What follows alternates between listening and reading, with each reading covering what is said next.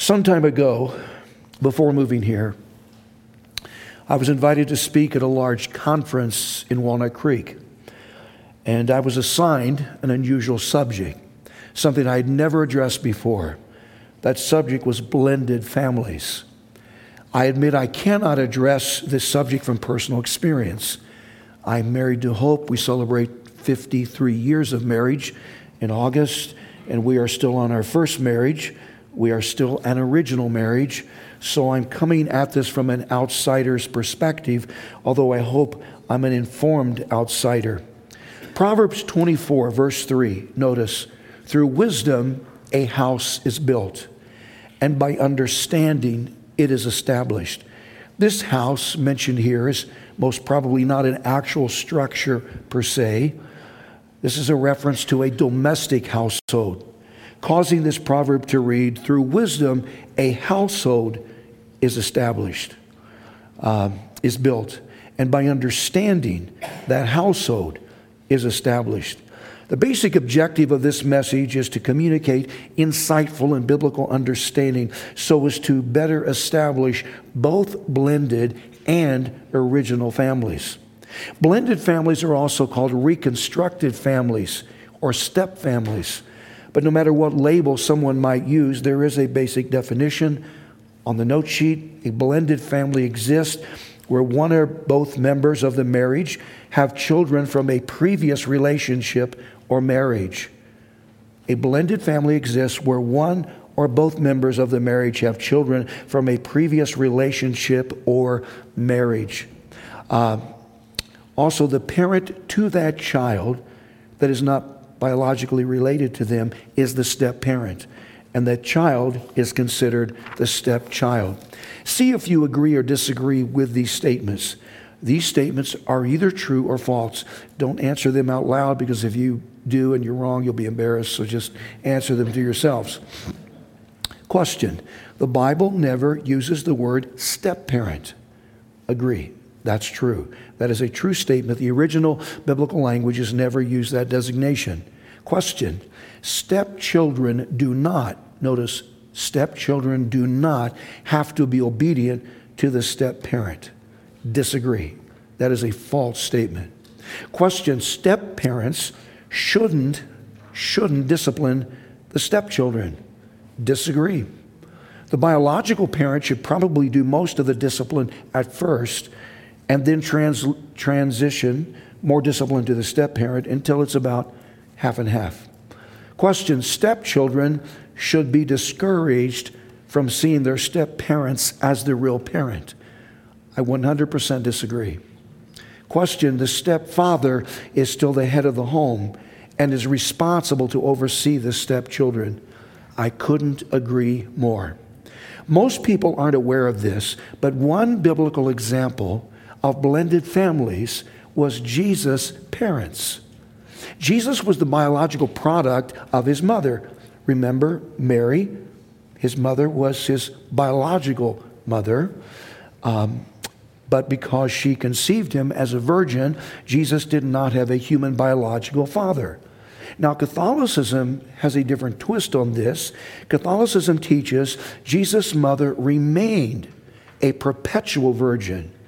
That doctrine, perpetual virgin, means she and Joseph were married, but never consummated that marriage in the sexual union. Mary and Joseph never had sexual relations, although married. That would be an unusual marriage, that would be an unbiblical marriage. Uh, but according to Catholicism, Mary remained a virgin.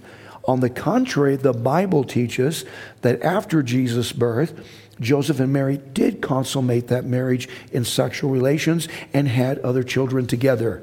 Matthew 13, verses 55 and 56 mentions at least four sons and two daughters.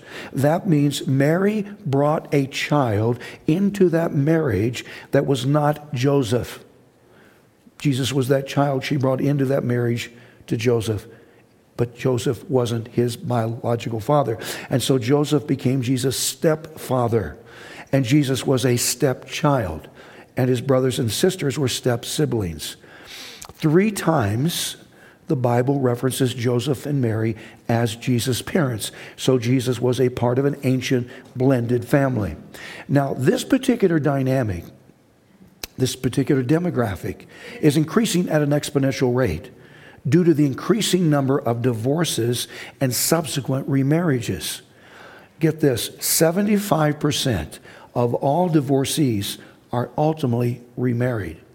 75% of those that have been divorced ultimately are remarried. 43%, almost one half, of all existing marriages are remarriages for at least one of the partners. 65% of all remarriages include children from a prior marriage or relationship. So, and so essentially form blended families. One out of three Americans is now a step parent, a step child, or a step sibling. And more than one half of Americans today have been, are now, or are going to eventually be in one or more of these step situations at some point in time. This phenomena is here to stay. So, as the church, we need to prepare ourselves to minister to blended families. Now, exact and accurate divorce statistics are difficult to determine because of different factors. One is that more and more couples are cohabiting together apart from marriage. This is happening more and more. More and more couples are using that sort of fornicacious arrangement as a pre marriage testing period. Uh, the argument is that we wouldn't purchase a car uh, unless we test drove the car first. So let's give it a shot and just shack up and see what happens. And the reasoning is if, if being together, there's compatibility between them in that arrangement, then there might be a marriage. And if not, then the relationship is just broken off. And most of the time, that is what happens. The, the relationship is fragmented and broken, and it never results in marriage. Plus, divorce statistics are difficult to determine because there's an increasing percentage of common law arrangements especially among the senior population. Seniors need and want companionship. This is normal.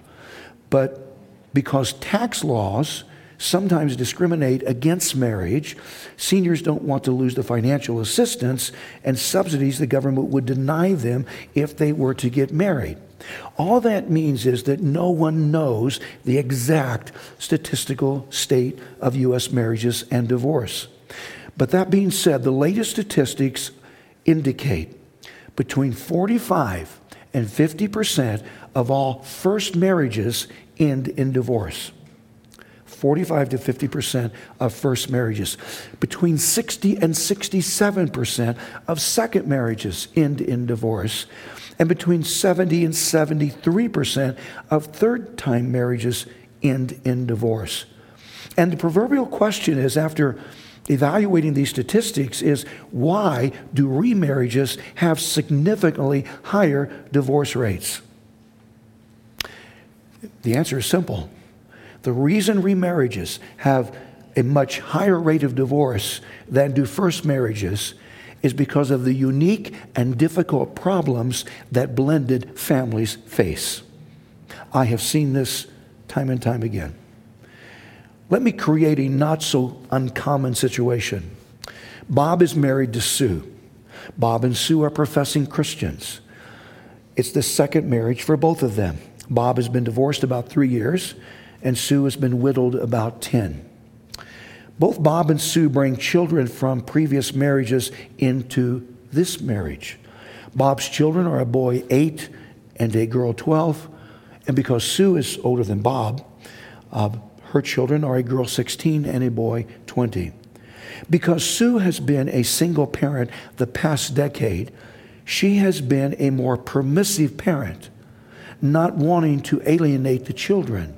She lost her husband and she doesn't want to lose the attention and affection of her children. That means Sue primarily parents so as to please the children. And the result is her children basically do what they want to do. And sometimes that's not a good thing. Bob, though, is a more structured disciplinarian. So his own children are intimidated into conforming externally to his demands. Bob's more into rules than relationships. And Sue's children don't appreciate Bob legislating what they perceive to be a domestic police state. Sue's children are resentful toward Bob and refuse to call him dad. There's this constant mantra You can't tell me what to do. You're not my father. Sue has become resentful toward Bob because of his hyper strict and rigid parenting, and that has created a significant wedge between them. Sue feels as though Bob is pushing her children away from her, and that is not acceptable to her.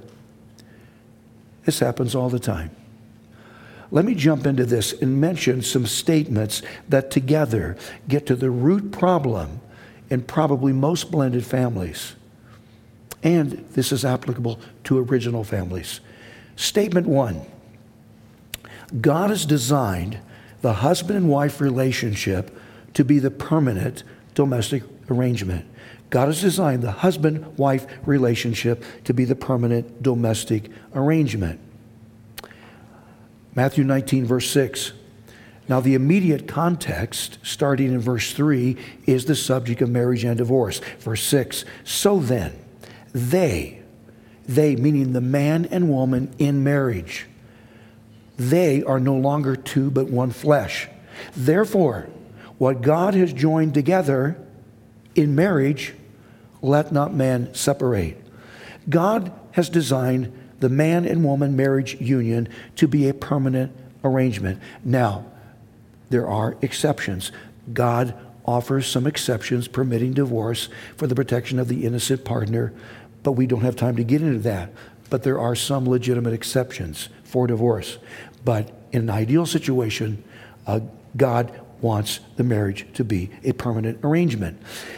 And it seems that if someone has remarried, after going through the emotional trauma and sometimes outrageous expense of a divorce, it seems then that there should be, on the part of that divorced person, an even stronger commitment to the permanency of marriage. But statistics have said most of the time that's not the case. I read about a jewelry store in Los Angeles that advertised wedding rings for rent. Do you understand that? And this is not fictitious. I have seen this. Some contemporary marriage vows at a ceremony do not read until death do us part. Instead, those vows read until we love no more. It seems that in secular society, more and more people are into serial monogamy. But God has designed marriage to be permanent. Some time ago, the Barna Group released a controversial study that found the divorce rate for conservative evangelicals to be about the same rate, the same divorce rate as that of agnostics and atheists. What is that about?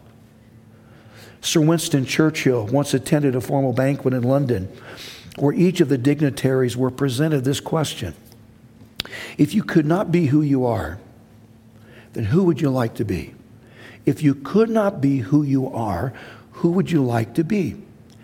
Churchill was seated beside his wife Clemmy, and the people in attendance were curious as to how Mr. Churchill might respond to that question. No one expected the prime minister to say he'd like to be Julius Caesar or Napoleon, but no one would have guessed what he did say. He was the last respondent to that question. And he stood from his seat and said this If I could not be who I am, then I would most like to be, and he paused to take his wife's hand. If I could not be who I am today, then I would most like to be Lady Churchill's second husband. That's the reason his marriage lasted 57 years until his death at age 90. Second, the husband wife marriage arrangement is to be permanent, but notice, second, God designed the parent child relationship to be a temporary, temporary domestic arrangement. Genesis 2, verse 24. Therefore, a man shall leave his father and mother and be joined to his wife, and they shall become one flesh. Now, let me reread the first part of that verse. Therefore, a man shall leave. A man shall leave who? His parents. A man shall leave his parents and be joined to his wife in marriage. And the inference is that his wife has also left her parents in order to be joined to him in marriage. Understand that both biological children and stepchildren are to be raised so as to leave the home at a reasonable point in time. That's supposed to be the ultimate objective of parenting. Proverbs 22, verse 6.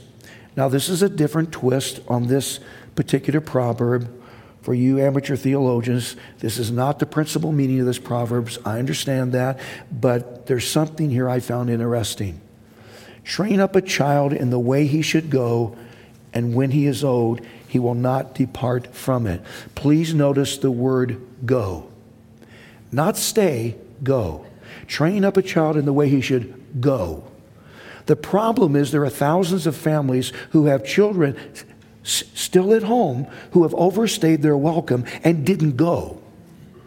There's an epidemic of 20 and 30 something adults that are in a state of prolonged adolescence and are still at home because their parents didn't understand that the goal of parenting is to become empty nesters. I think it's a great, I mean, the kid problems you have with children, you, when you stop and think, there's an end to this, there's an end to this, you know? It helps. I personally know someone who is now in his 50s. He is a Christian, sincere. He has never left his parents. He's in his 50s. He is educated, he is able bodied, he's employed, he has a good income, and he's also married, but he's still at home. After the marriage ceremony, he just brought his bride into his bedroom at his parents' house, and he hasn't left. Now, there are exceptions to this. Um, my own mother brought her parents into our home to care for them in their old age.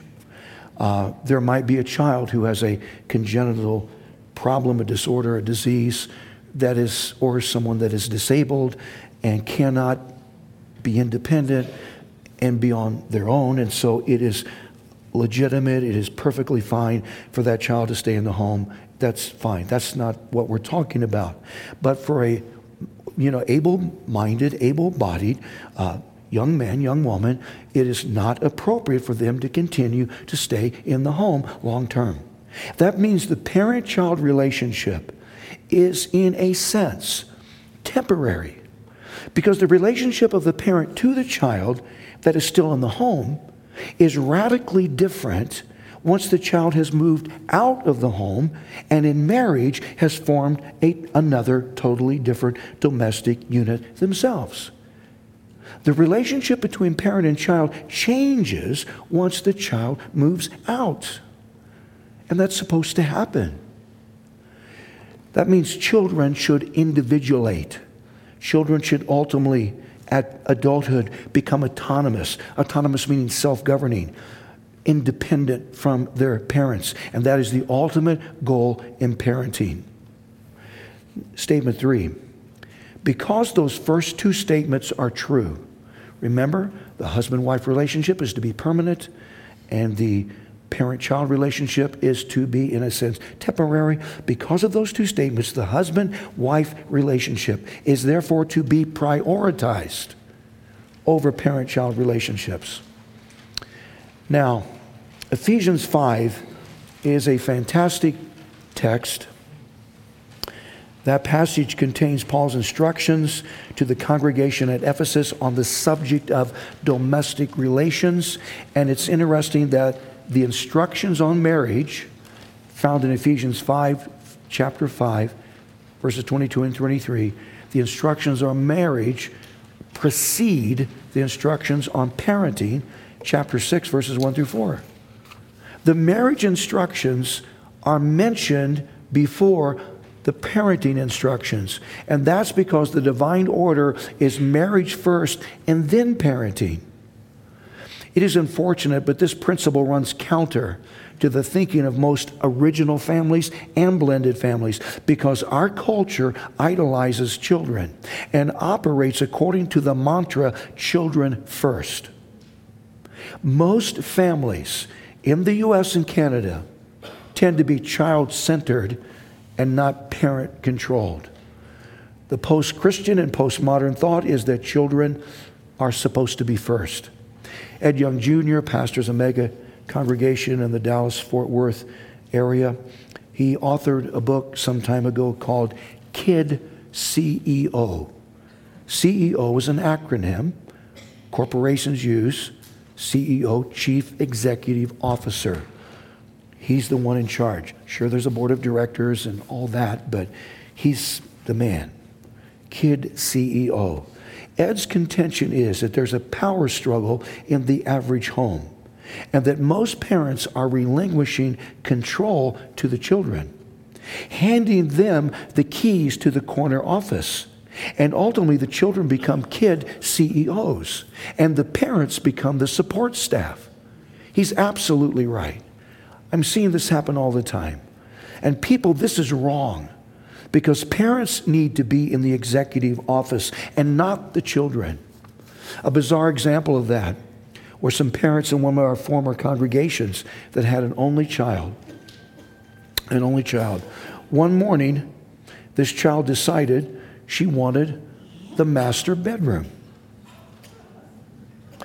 So her parents capitulated to that demand and moved themselves into a smaller bedroom so that she could have the much larger master bedroom. That's an example of a kid CEO. And that problem actually started earlier on. Ed Young contends that the tug of war begins the moment the OBGYN, or midwife, slaps the baby on the posterior. He said immediately there's an organizational shift because there is now the introduction of a child into that domestic unit. He said a dual resignation happens at that moment.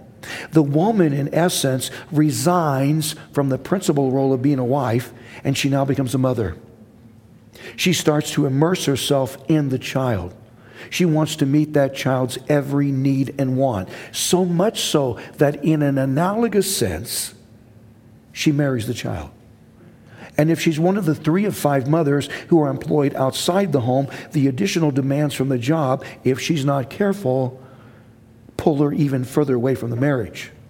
The man also resigns his principal role as a husband and becomes a father. Because he is now responsible for another mouth to feed, he feels he has to step up his role as a provider. So he becomes a career chaser and workaholic.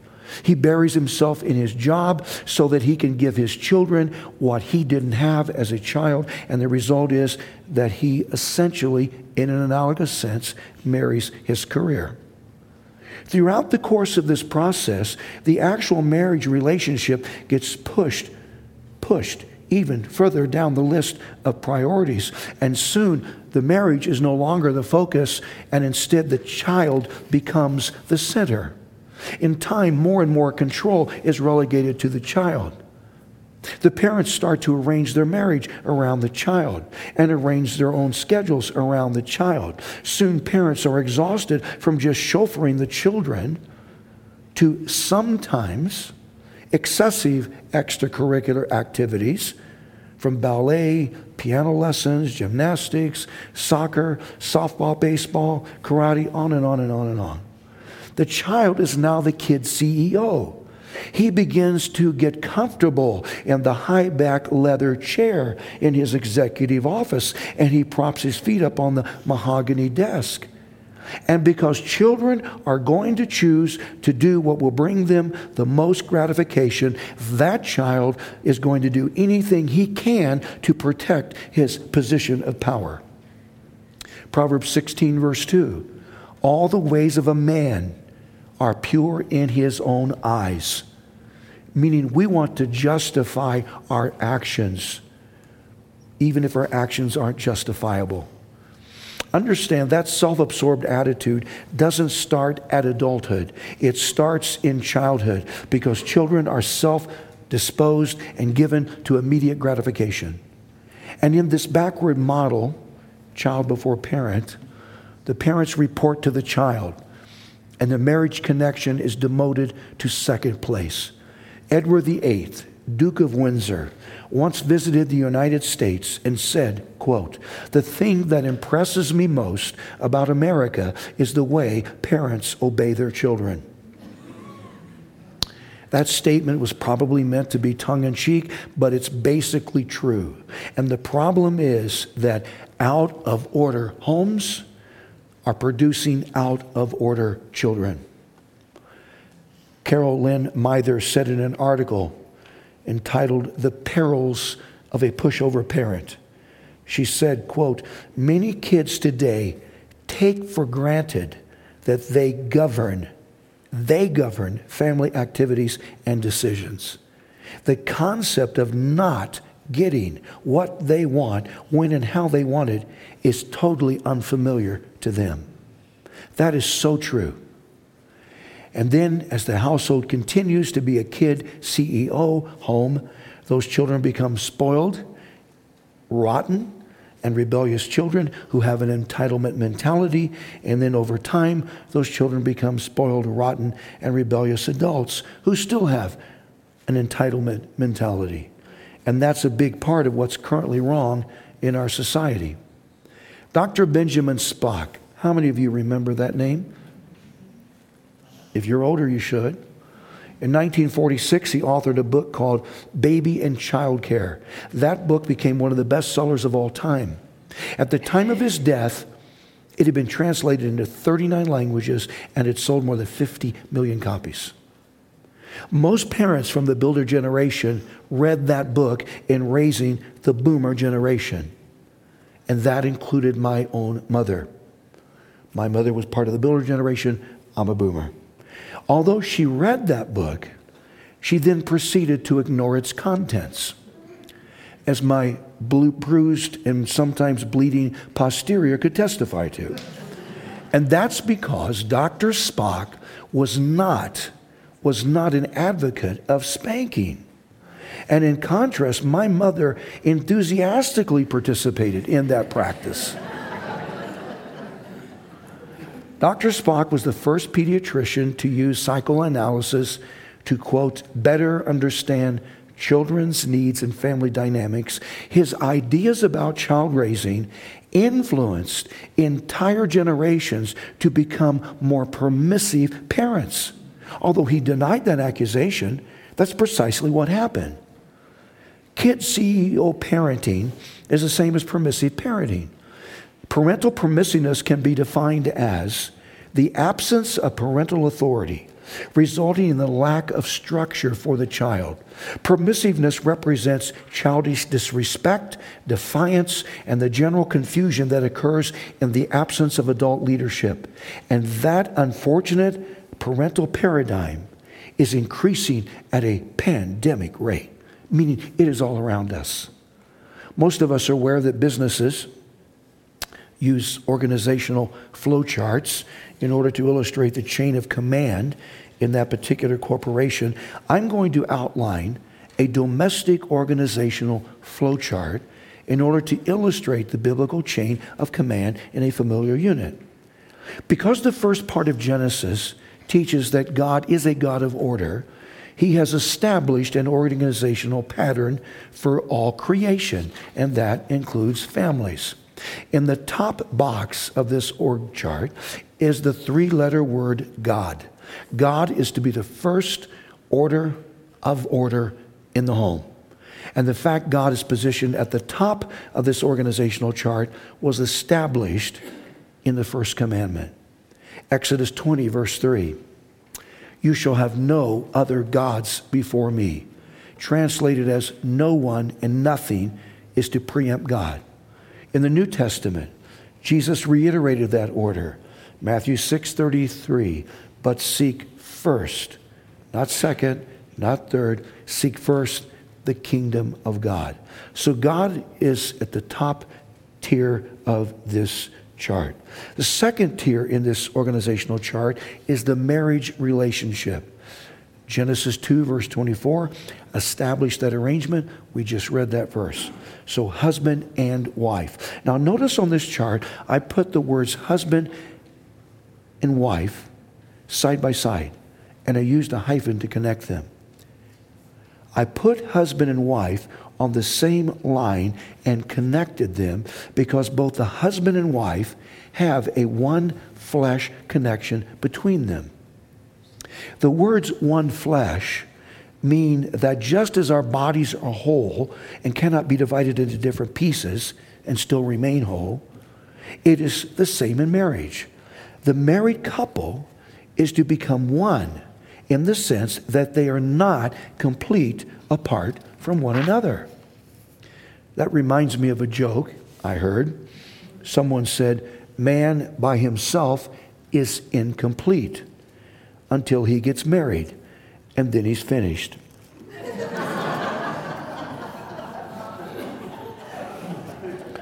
That's a joke, just a joke.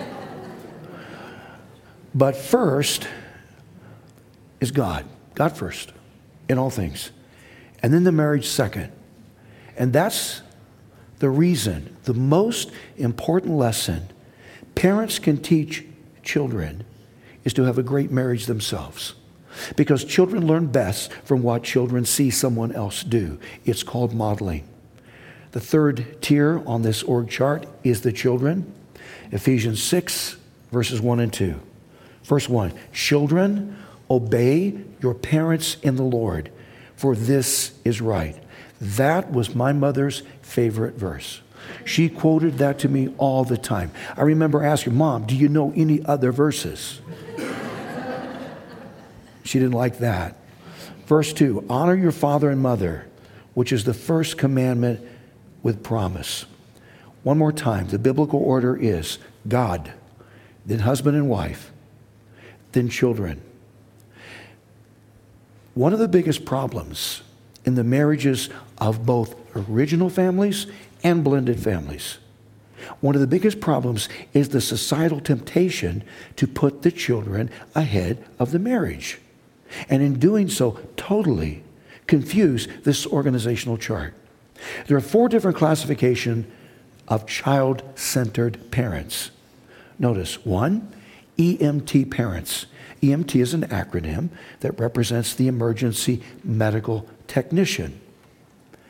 EMT parents are hyper, overprotective parents that are committed to rescuing their child from problems and conflict, instead of encouraging a strong sense of independence in their child, those EMT parents foster a chronic dependence on themselves through their constant rescuing behavior.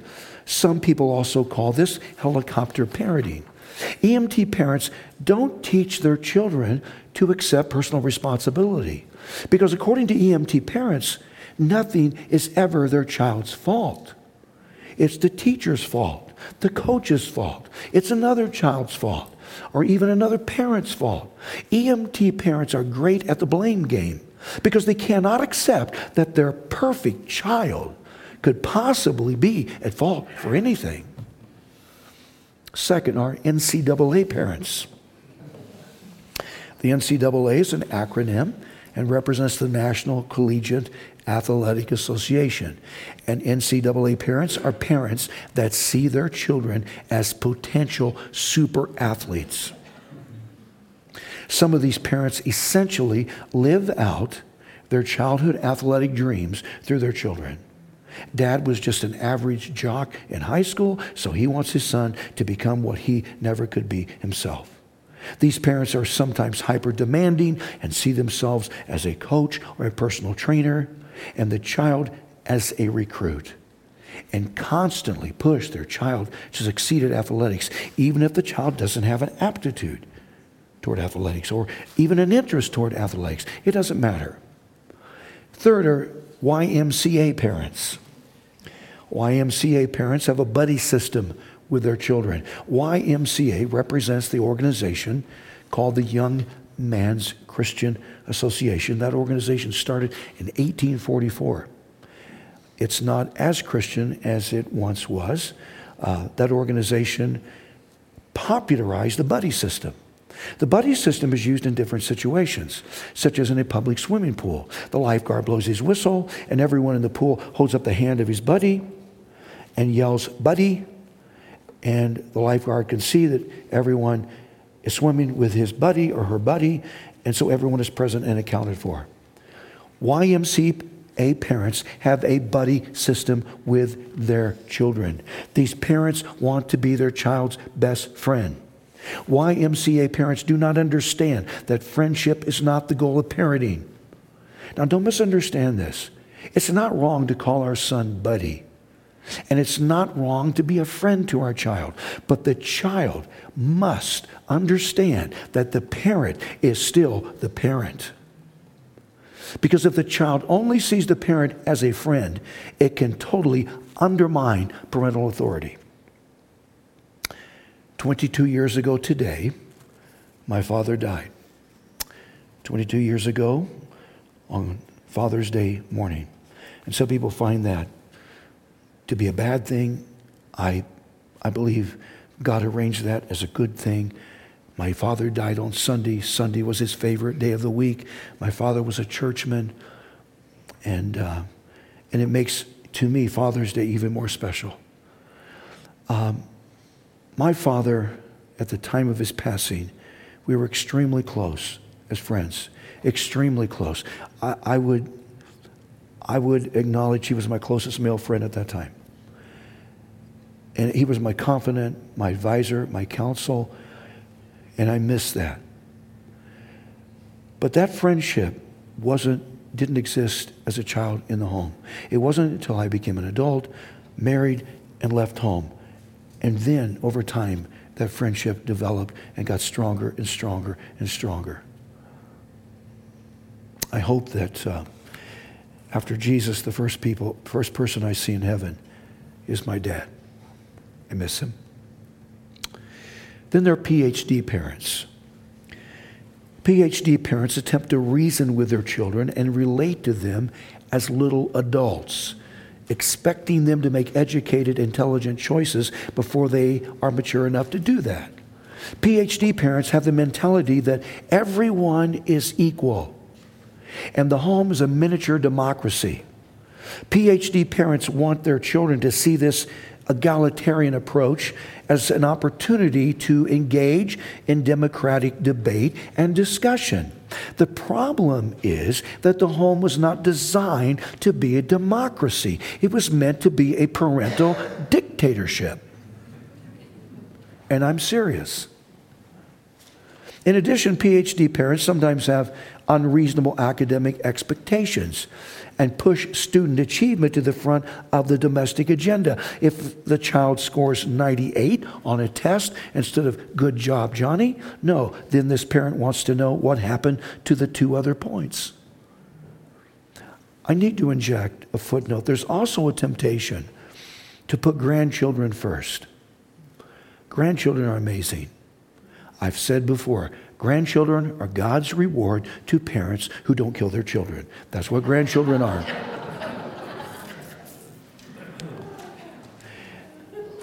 it's a temptation as grandparents to, to overcommit to grandchildren.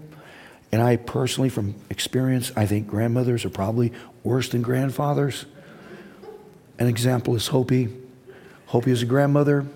Nothing, nothing ever excites her more, makes her happier than if all four grandchildren are in the same room with her. At that point, I am invisible. I don't even exist. she is, she is grandchildren crazy. And she should be. They're amazing. I agree. But she said to me once, now our grandchildren were smaller. She said, I want to get a license plate holder that says, my grandchildren are cuter than your grandchildren. I said, But that's not nice. And she said, I know, but it's true.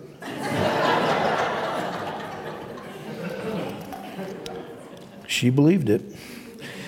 the point is that children and even grandchildren are not to take precedent over the marriage relationship. Let me uh, conclude with some practical action steps to help families, original families, and blended families in step partnering and step parenting. Step one commit to a parent CEO household.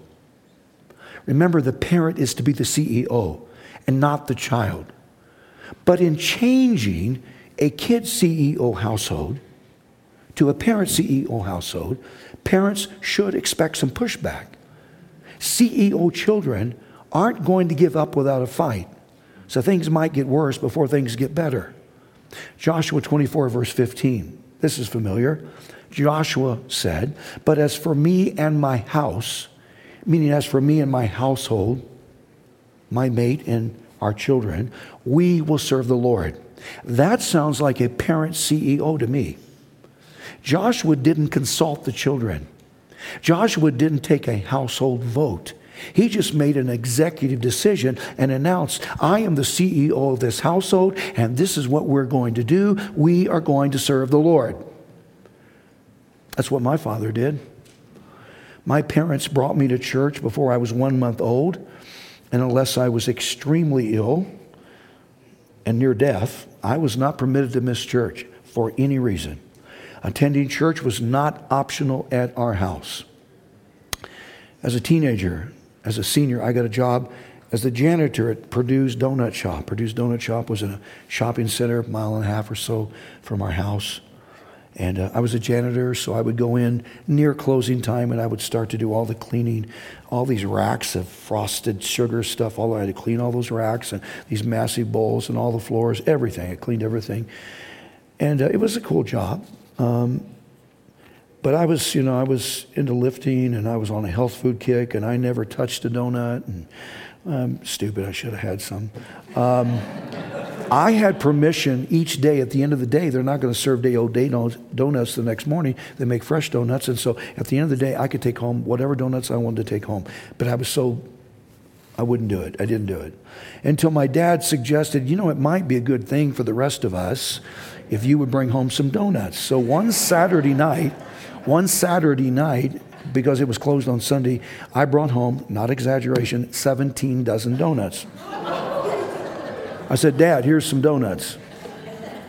He said, okay. So we were passing them around the neighborhood, just going door to door and sharing donuts.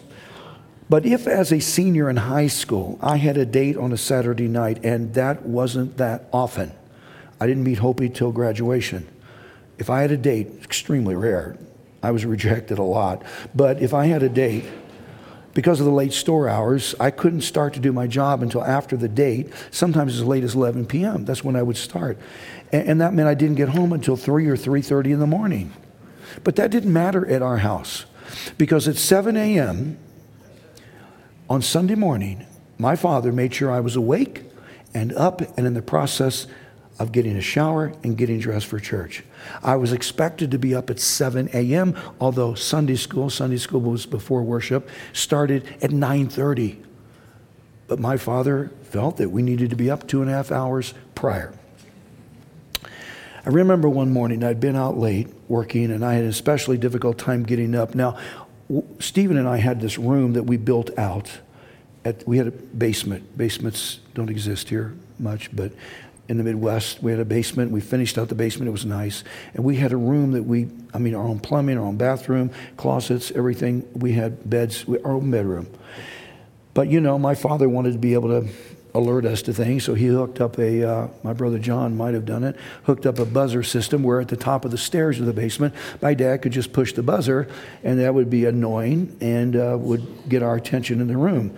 What he didn't know is we kind of disconnected the buzzer. But anyway, um, in that case, um, one morning I was, I was had a tough time getting up, and he, you know, buzzed, and we didn't hear anything. He didn't know we didn't hear anything, so he started yelling at us to get up. And uh, I ignored his repeated calls to get out of bed. So I'm laying in bed trying to grab a few more Z's, and I'm, eyes are closed. And my father quietly came into our room, and he proceeded to empty an entire eight ounce glass of water on my face. I decided to get up at that point. Uh, it was, you know, my dad, he was great. He would do all kinds of stuff. It was funny. But uh, the, that parental insistence that as, a, as children we attend church, uh, no matter what, might have contributed to the fact that our parents had a total of five children, and all five adult children and their respective mates are in church this morning. And that has become a generational thing because I issued the same executive order for our household, and uh, except for sicknesses and an occasional job commitment, our three sons and our two daughter in laws and all four grandchildren are in church. Next step establish biblical house rules at the outset. Establish biblical house rules at the outset. Biblical house rules define behavior and maintain order in the home. Rules can change from table manners to chores to television time to cell phone privileges, that's huge, to homework expectations, to bedtimes, to curfews, and on and on. There are three reasons parents should establish house rules. One, rules help maintain order in the home. 1 Corinthians 14, verse 40, let all things, and the primary context is the church. I understand that, but the church is also called the household of faith, Galatians 6:10. So this statement is also true in a domestic sense. Let all things be done decently and in order. God never encourages chaos and confusion. God is a God of order, and house rules help establish that order. Second, parents are responsible to provide discipline. Proverbs 29 15, the rod and rebuke give wisdom. But a child left to himself, as in the case of a child that has no parental discipline, a child left to himself brings shame to his mother. That phrase reminds me uh, that an undisciplined child can bring shame to his mother reminds me of the mother who had four notorious, rambunctious children. I mean, these guys were miniature terrorists. And someone knowing the reputation and behavior of those children said, So would you have children again if you had to do it all over? She said, I would, but just not the same ones. Third, understanding what is acceptable and unacceptable makes life more manageable, meaning easier for both the children and the parents. Deuteronomy 12, verse 28, God said, Observe and obey all these words which I command you. Why? That it may go well with you and your children after you forever. Step three parental discussions should happen behind closed doors. If children see and hear the parents arguing about them, they are going to use that disagreement to their advantage. In the case of blended fa- families, the selfish and sinful desires of each parent's biological children are going to pit the biological parent against the step parent. Understand something children are little sinners. And if the parents disagree in front of them, those children are going to put pressure on the parents and play both ends against the middle and divide and conquer in order to manipulate those parents into getting what they want. It is part of their fallen nature to do that. Proverbs 22 15, foolishness is bound up in the heart of a child. And that foolishness is going to manifest itself if the child senses that one parent might be more sympathetic and accommodating to his cause. Step four parents should always present a unified position to the children. That means both biological and stepchildren. Matthew 12 25. Every city or house, meaning household, every city or household divided against itself will not stand. Parents need to come together and present a unified front to the children. One exception to that statement is if a step parent has acted in disobedience to Scripture. One reason I said that is because it's not uncommon to find a stepfather that has been sexually inappropriate toward a stepchild. I have counseled dozens of women who have been victims of that situation. That is not only a horrific violation to that child, a serious, serious sin, it is also a criminal act. And the other parent once that parent is aware of that, must must report that abuse to the authorities. But other than a blatant contradiction to Scripture, both parents should unite together in parenting decisions. Step five in areas of potential conflict, utilize Ephesians 4, verses 1 through 3. In step partnering and step parenting, there are going to be, there's going to be potential conflict and disagreement related to custody issues, finances, vacations, family customs, holidays, discipline procedures, step sibling jealousies, and on and on. And the solution to those potential difficulties is to unpackage the instructions from the beginning verses found in Ephesians chapter 4. Verse 1 Paul said, I therefore, the prisoner of the Lord, beseech you to walk worthy of the calling with which you were called. Paraphrased as, we are to conduct ourselves as a Christian should. And exactly how we do that is mentioned in the second and third verses. Verse 2 with all lowliness and gentleness, with long suffering, bearing with one another with love. Verse 3 endeavoring to keep the unity of the Spirit in the bond of peace. There are five injunctions mentioned here that together help us interact in step partnering and step parenting. One is lowliness. Lowliness is the same as a humble attitude. Some women have admitted to me in counseling sessions that their husbands have never once apologized to them. And then some fathers have never apologized to their children. And the principal thing that prevents some from apologizing is pride. And so God called us to be humble. Second, gentleness. Gentleness is the same as meekness. Meekness is not weakness. Meekness is strength under control. There's a difference between an undomesticated lion in the African wilderness and a lion that performs at the circus. Both animals have the same raw power and strength, but the circus animal is submissive to the lion trainer because his strength is under control. So he's more manageable, he's more cooperative, he's even more gentle, and essentially he's meek. Each of us has a strong lion inside of us that, if provoked, can verbally pronounce verbally pounce on someone and do irreparable harm to that person and relationship, but it cannot do that at its own discretion if we are being submissive to God and exercising meekness, strength under control. Third, long suffering. Long suffering means patience.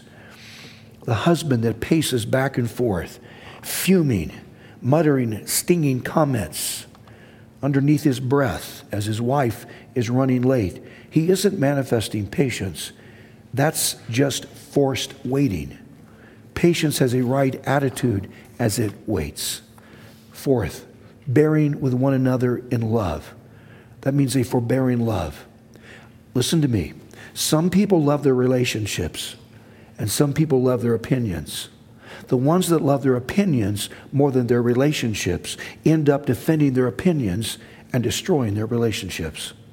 If there is a parent to parent disagreement, or if there is a parent to child disagreement, we need to first analyze the situation and ask ourselves is this disagreement and this argument we're about to have worth endangering our relationship over? And I guarantee that most of the time it is not. Number five, endeavoring to keep the unity of the Spirit in the bond of peace. That Greek word translated as endeavoring means to strive with earnestness and eagerness and all diligence. It was a word the person who trained gladiators in ancient Rome would use as he sent out one of his men to fight to the death in the Colosseum. As he sent him out to the arena, that word to endeavor said to the fighter that he was to use all his resources and to do all he could to stay alive. That is the sort of intense and all out effort we are to make in fighting for domestic peace and a unified household. That means we don't give up. We continue to try. Number six, this is the sixth action step prioritize the marriage over the parent child relationship. even in second marriages, a child centered household is ultimately going to put the marriage at risk, even if those children are older and out of the house. And because there was little or no time and attention dedicated to the marriage during the time the children were at home, the husband and wife have now drifted apart. And there's no relationship. And more often than not, no relationship results in no marriage. So there's a divorce. I met a man 10 days ago in Southern California. He seems a good man. He's been married 42 years, and his wife just filed for divorce because of this reason. Dietrich Bonhoeffer, I've mentioned him often, was a German pastor, theologian, and anti Nazi dissident. He was arrested and imprisoned for his anti Nazi activities.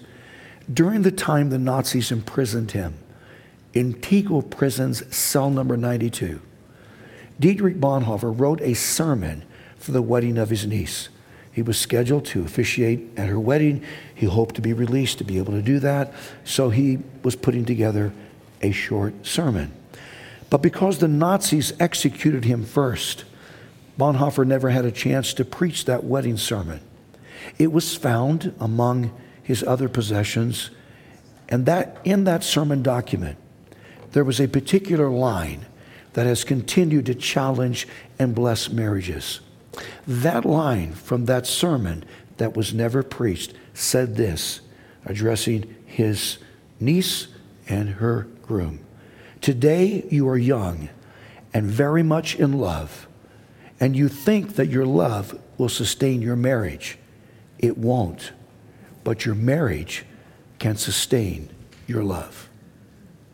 That's the reason we are to prioritize our marriage above all else, except for God, and especially over the parent child relationship. Let's bow our heads, would we? Father, there's a lot to think about here. Even though those who are not a part of a blended family, I hope they were able to find something they could relate to. I pray you'll use it to make a difference in each of us. Help us to flesh out this sermon, to make it practical in our lives. Again, I thank you for this privilege of preaching to these dear folks who've been so patient with me and have been so kind. Thank you. In Jesus' name, amen.